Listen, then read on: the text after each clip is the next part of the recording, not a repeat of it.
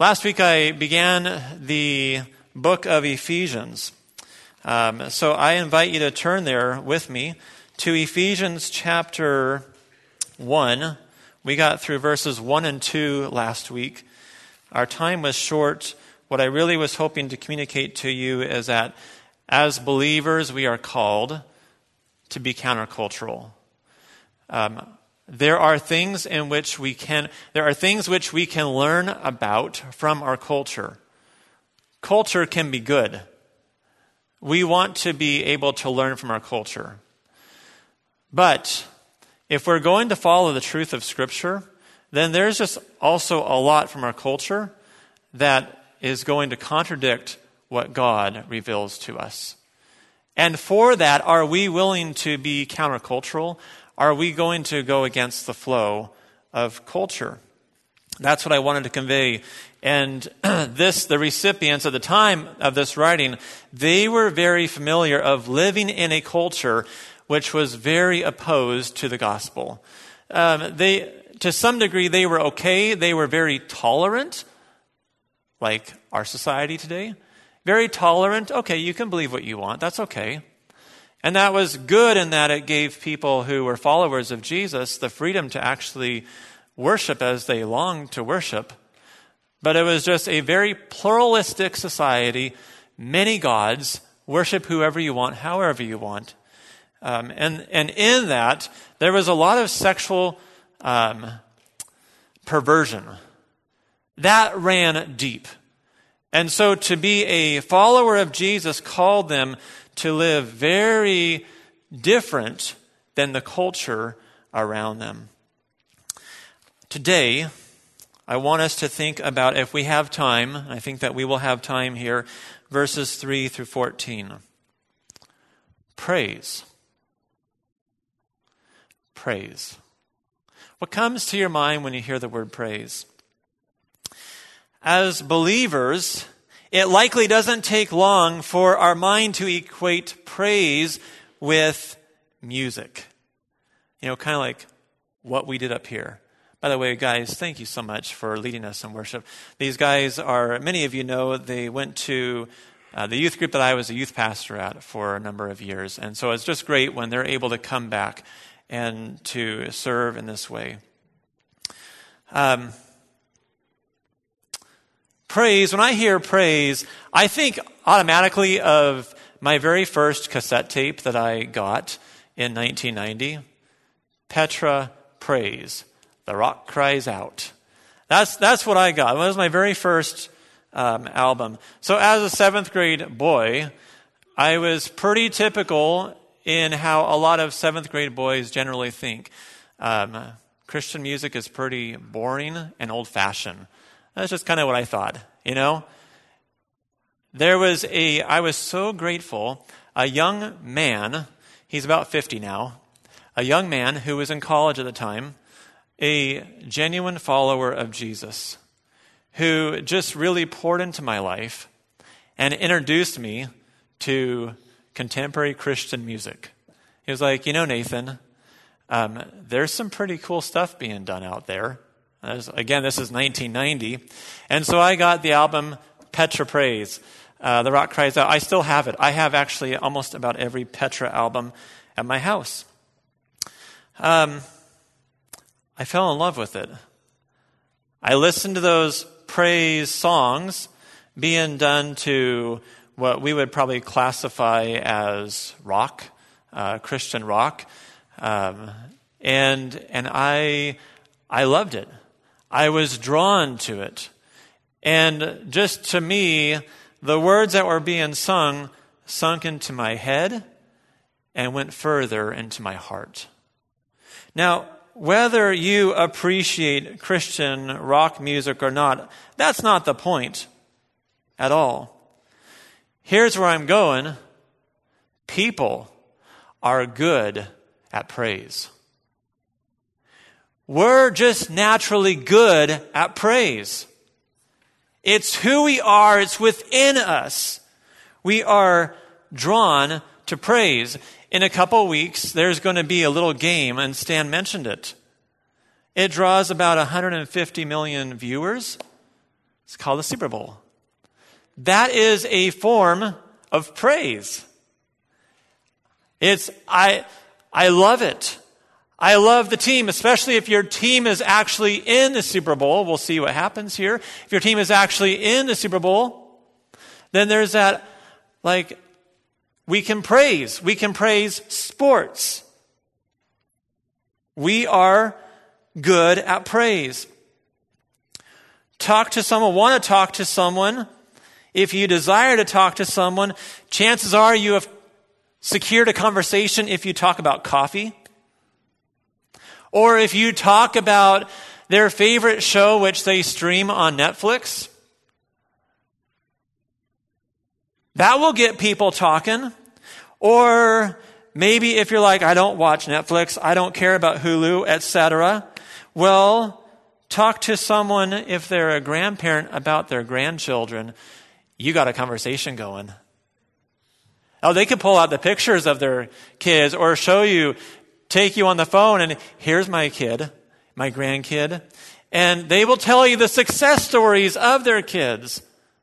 We don't all have success stories, but we love to highlight, well, this, this grandson of mine is doing this, and I'm just so proud of them.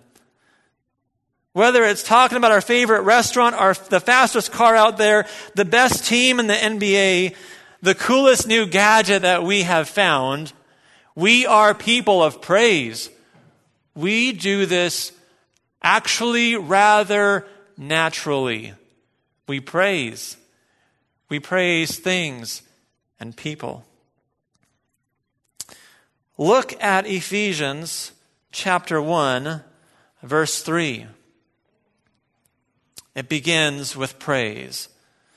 Verse 3, it says this Praise be to the God and Father of our Lord Jesus Christ, who has blessed us in the heavenly realms with every spiritual blessing in Christ. It begins with praise. Praise who? Praise the Father. Praise the Father. Why? Because through the Father, we experience every spiritual blessing. Do you realize that if you are a follower of Jesus, we'll get there in a bit, if you are a follower of Jesus, then you have been blessed with every spiritual blessing. All of the spiritual blessings are yours. That, that can be hard for us to understand sometimes because we get so worldly focused on that which we think is of earthly value. We are blessed with every spiritual blessing. And so we praise the Father, and He has done this in Christ. You hear this terminology at least 11 times in the passage that we're looking at this morning. In Christ, in Him, in the one He loves. It's referring to Jesus. Look at verse 4. For He, who's He? The Father. For He, the Father, chose us in Him. Who's Him? Christ the Father chose us in Christ before the creation of the world to be holy and blameless in His sight. This is incredible.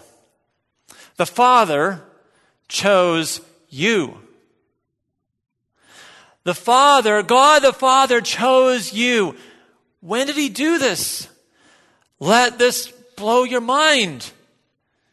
He did this before he created the world.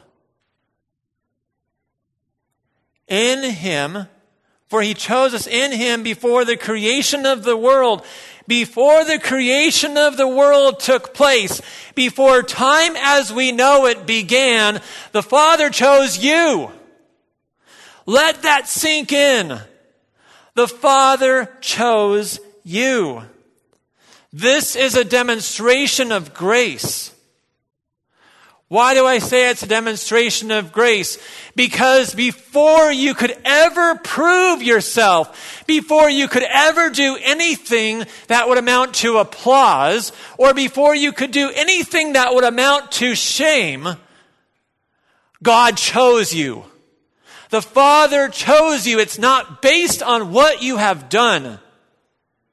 It is based upon His good choosing. He chose you. Know that. Let it sink into you. God chose you. Look at verse 5. The two words before verse 5 in love. May that sink in too. This is an act of love. This is the Father, God our Father, acting in love. In love, He, the Father, predestined us to be adopted as His sons through Jesus Christ in accordance with His pleasure and will. How did God do this? He did this in love. This is an act of love. He predestined us. He chose us. We are chosen. He chose us before the creation of the world to be his sons, to be his daughters, to be his children, and he has chosen to adopt us. God choosing people is consistent with Scripture. God chose Israel. I am not Israel. You're not Israel either in love, God chose us and adopted us. Adoption is one of the most beautiful pictures that God uses to explain what He does here. Adoption is a willful choice. I choose you. I choose you. I want you to be my child. I want you to be my son. I want you to be my daughter. And I give to you all of the privileges and blessings and rights that accompany sonship or daughtership. You get them. You become my son or my daughter. You have full rights. God did this. In love, He adopted us. You have been adopted into His family we are his kids. We're his children. This is a loving act uh, upon the Father. And do you notice that this is something that brings God great privilege? It says so. And this brings him great uh, pleasure. What brings you great pleasure? Reading a good book, maybe? For those of you that like to read, watching a theater production, hearing a live orchestra, maybe putting on sweatpants, popping some popcorn, throwing your feet up on the couch, and just lounging, watching a game, or watching your favorite show. Does that bring you great pleasure? Guess what brings God great pleasure? Choosing you. That brings God great pleasure. There is great pleasure for the Father in choosing you. Pause. Time out. Hearing this, hearing that God chooses you may cause you to think, man, what if God doesn't choose me? What if I'm not the chosen? I don't pretend to understand God or all of his ways. How could I ever? How could this little brain of mine ever understand all of God's ways? I can't. But what I want to communicate here is that if you are here, and you're here, you're here, you're listening, then you are hearing this. And that is the very evidence that God is pursuing you. That is evidence right there that God longs for you. That is evidence that God taps you on the shoulder and says, I choose you. I choose you. The fact that you're here, I believe that is exactly what it communicates. Look at verses 6 through 10. To the praise of his glorious grace, which he has freely given us in the one he loves. Who are we talking about now? We're talking about Jesus.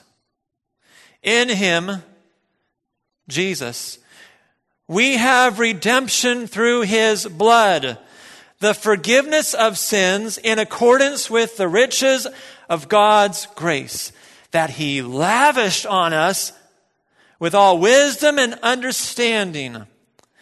And he made known to us the mystery of his will according to his good pleasure, which he purposed in Christ to be put into effect when the times will have reached their fulfillment, to bring all things in heaven and on earth together under one head, even Christ. That means it's coming together under Christ. He is the head. We come together under Jesus.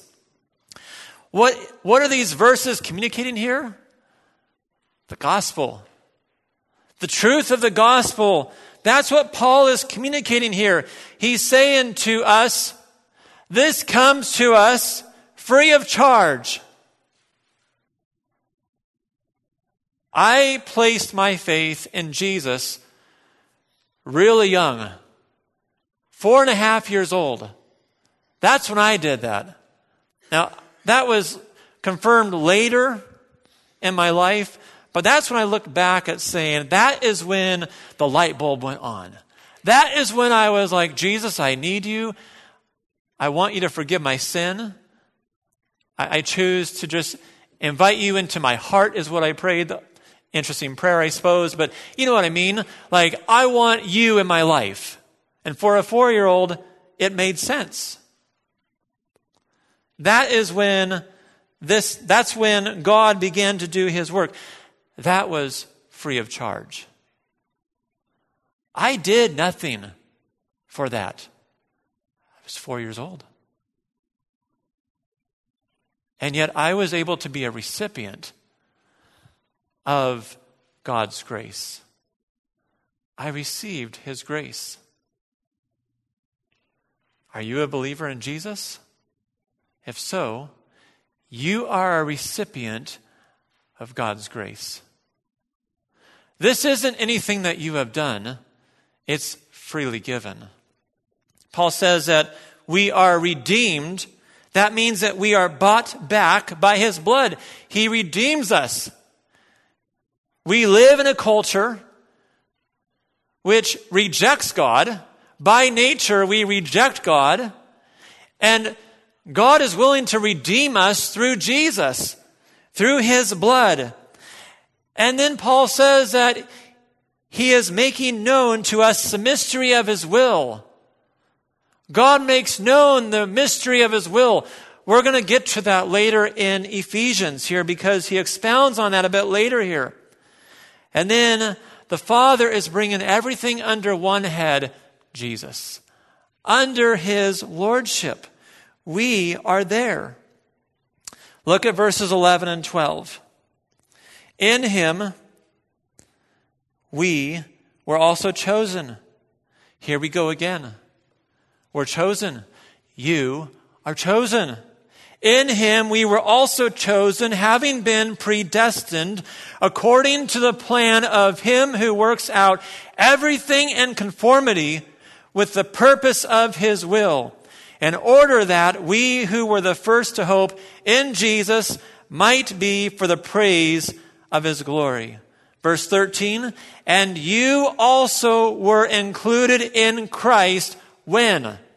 It says, when you heard the word of truth, the gospel of your salvation, having believed you were marked in him with a seal, the promised Holy Spirit, who is a deposit guaranteeing our inheritance until the redemption of those who are God's possession to the praise of his glory. God is working here.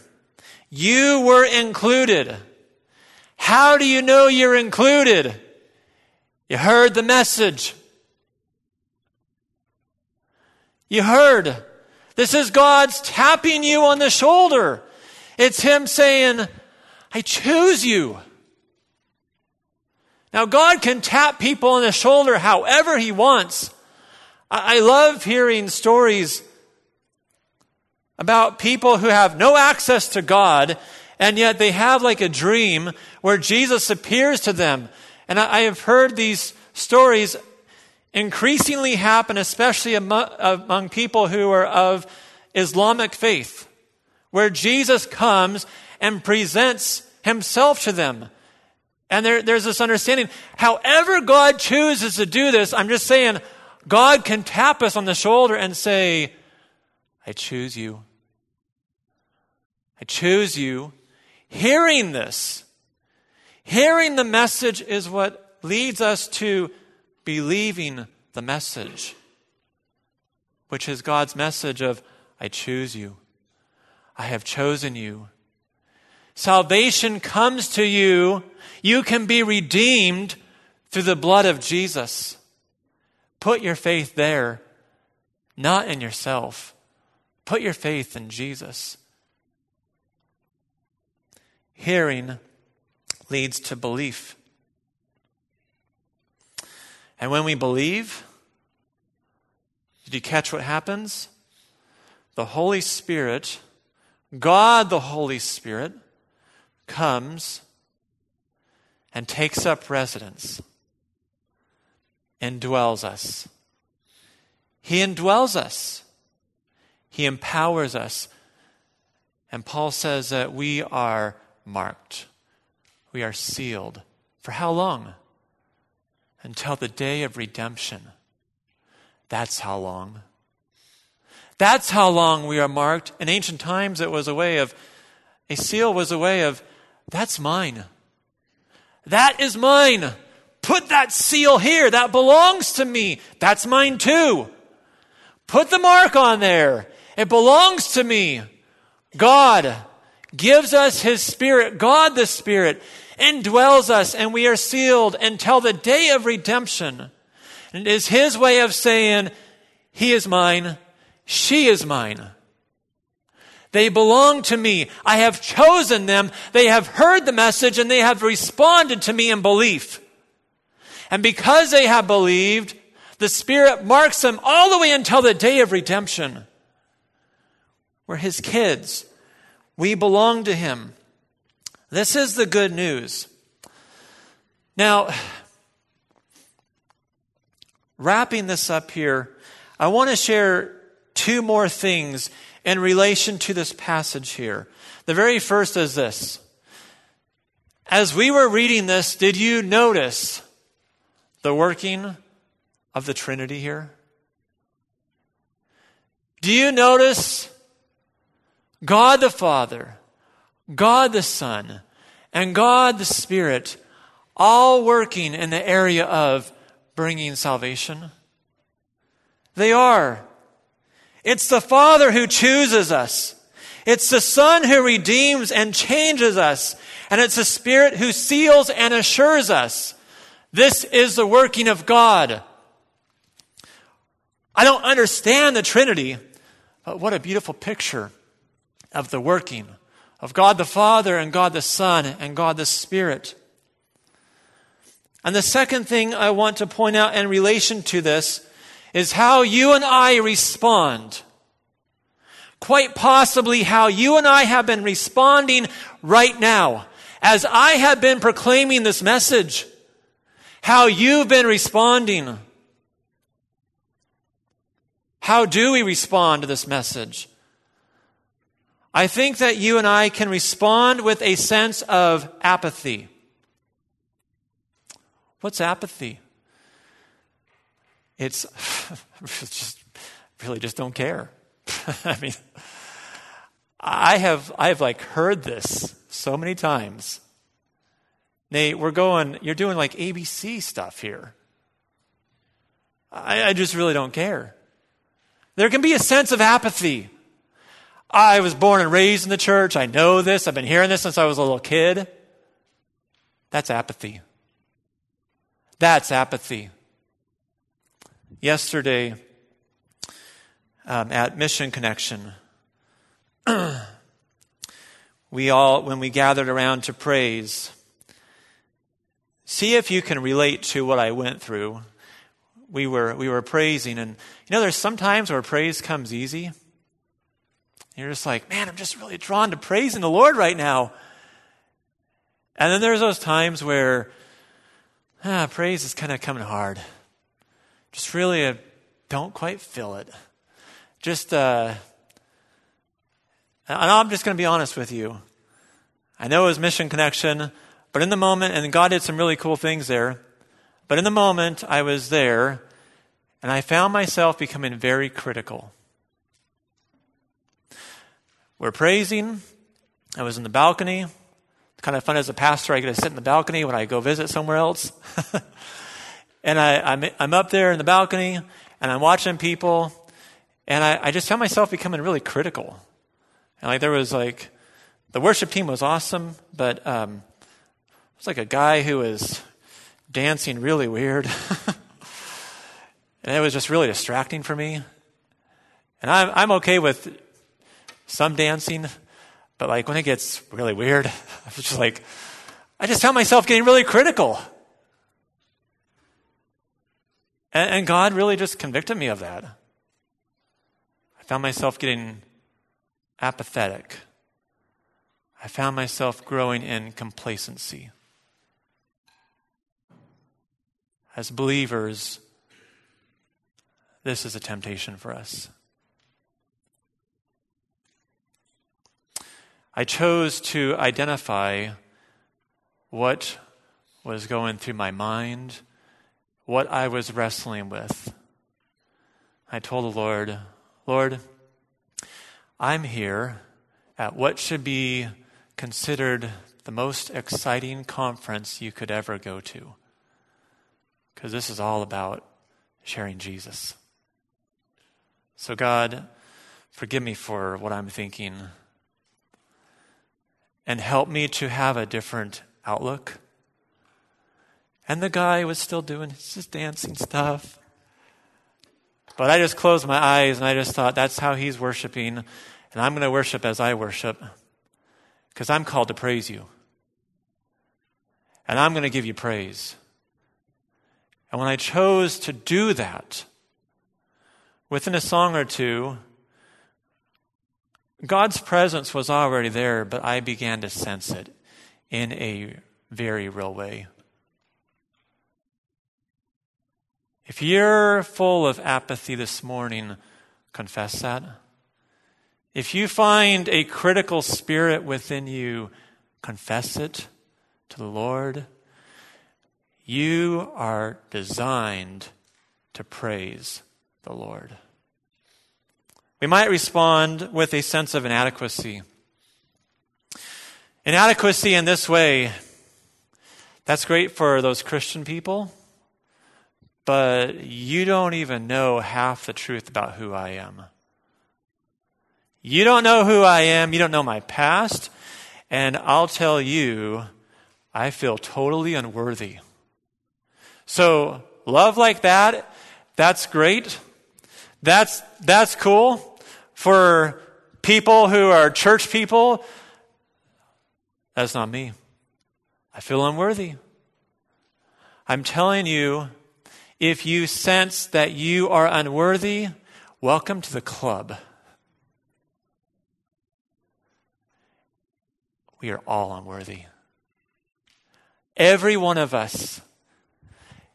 And I, with Paul, would say, as your pastor, I'm the most unworthy. And yet, God, in His rich love, longs to communicate His love to us, saying, I chose you.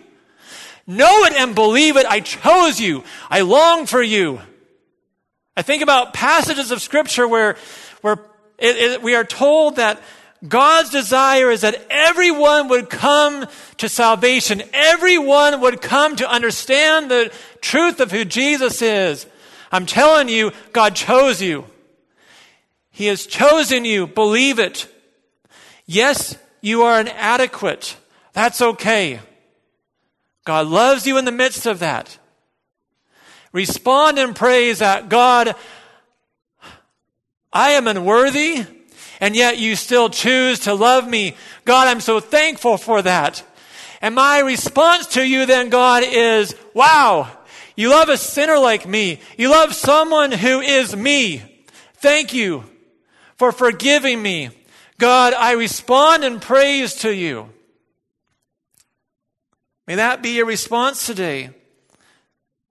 And the third way I think that we might respond to this is that we welcome this. I welcome this. This is the gospel. This is Jesus. This is God choosing us, God using Jesus, and I welcome this. I want this. And if that's you today, then God desires that you respond in praise with everyone else. Why? Because He's worthy. And don't just let it stop there, but creatively figure out how you can communicate the truth of Jesus in the personality that God has given you. Communicate that to someone else. God didn't just save you to keep it to yourself, keep Him to yourself. God saved you for a purpose. He has put you exactly where you are for a reason and a purpose. Remember that tomorrow. Remember that when you go home today. You have great purpose. May you know today, may you hear it loud and clear. You are chosen. May you know that.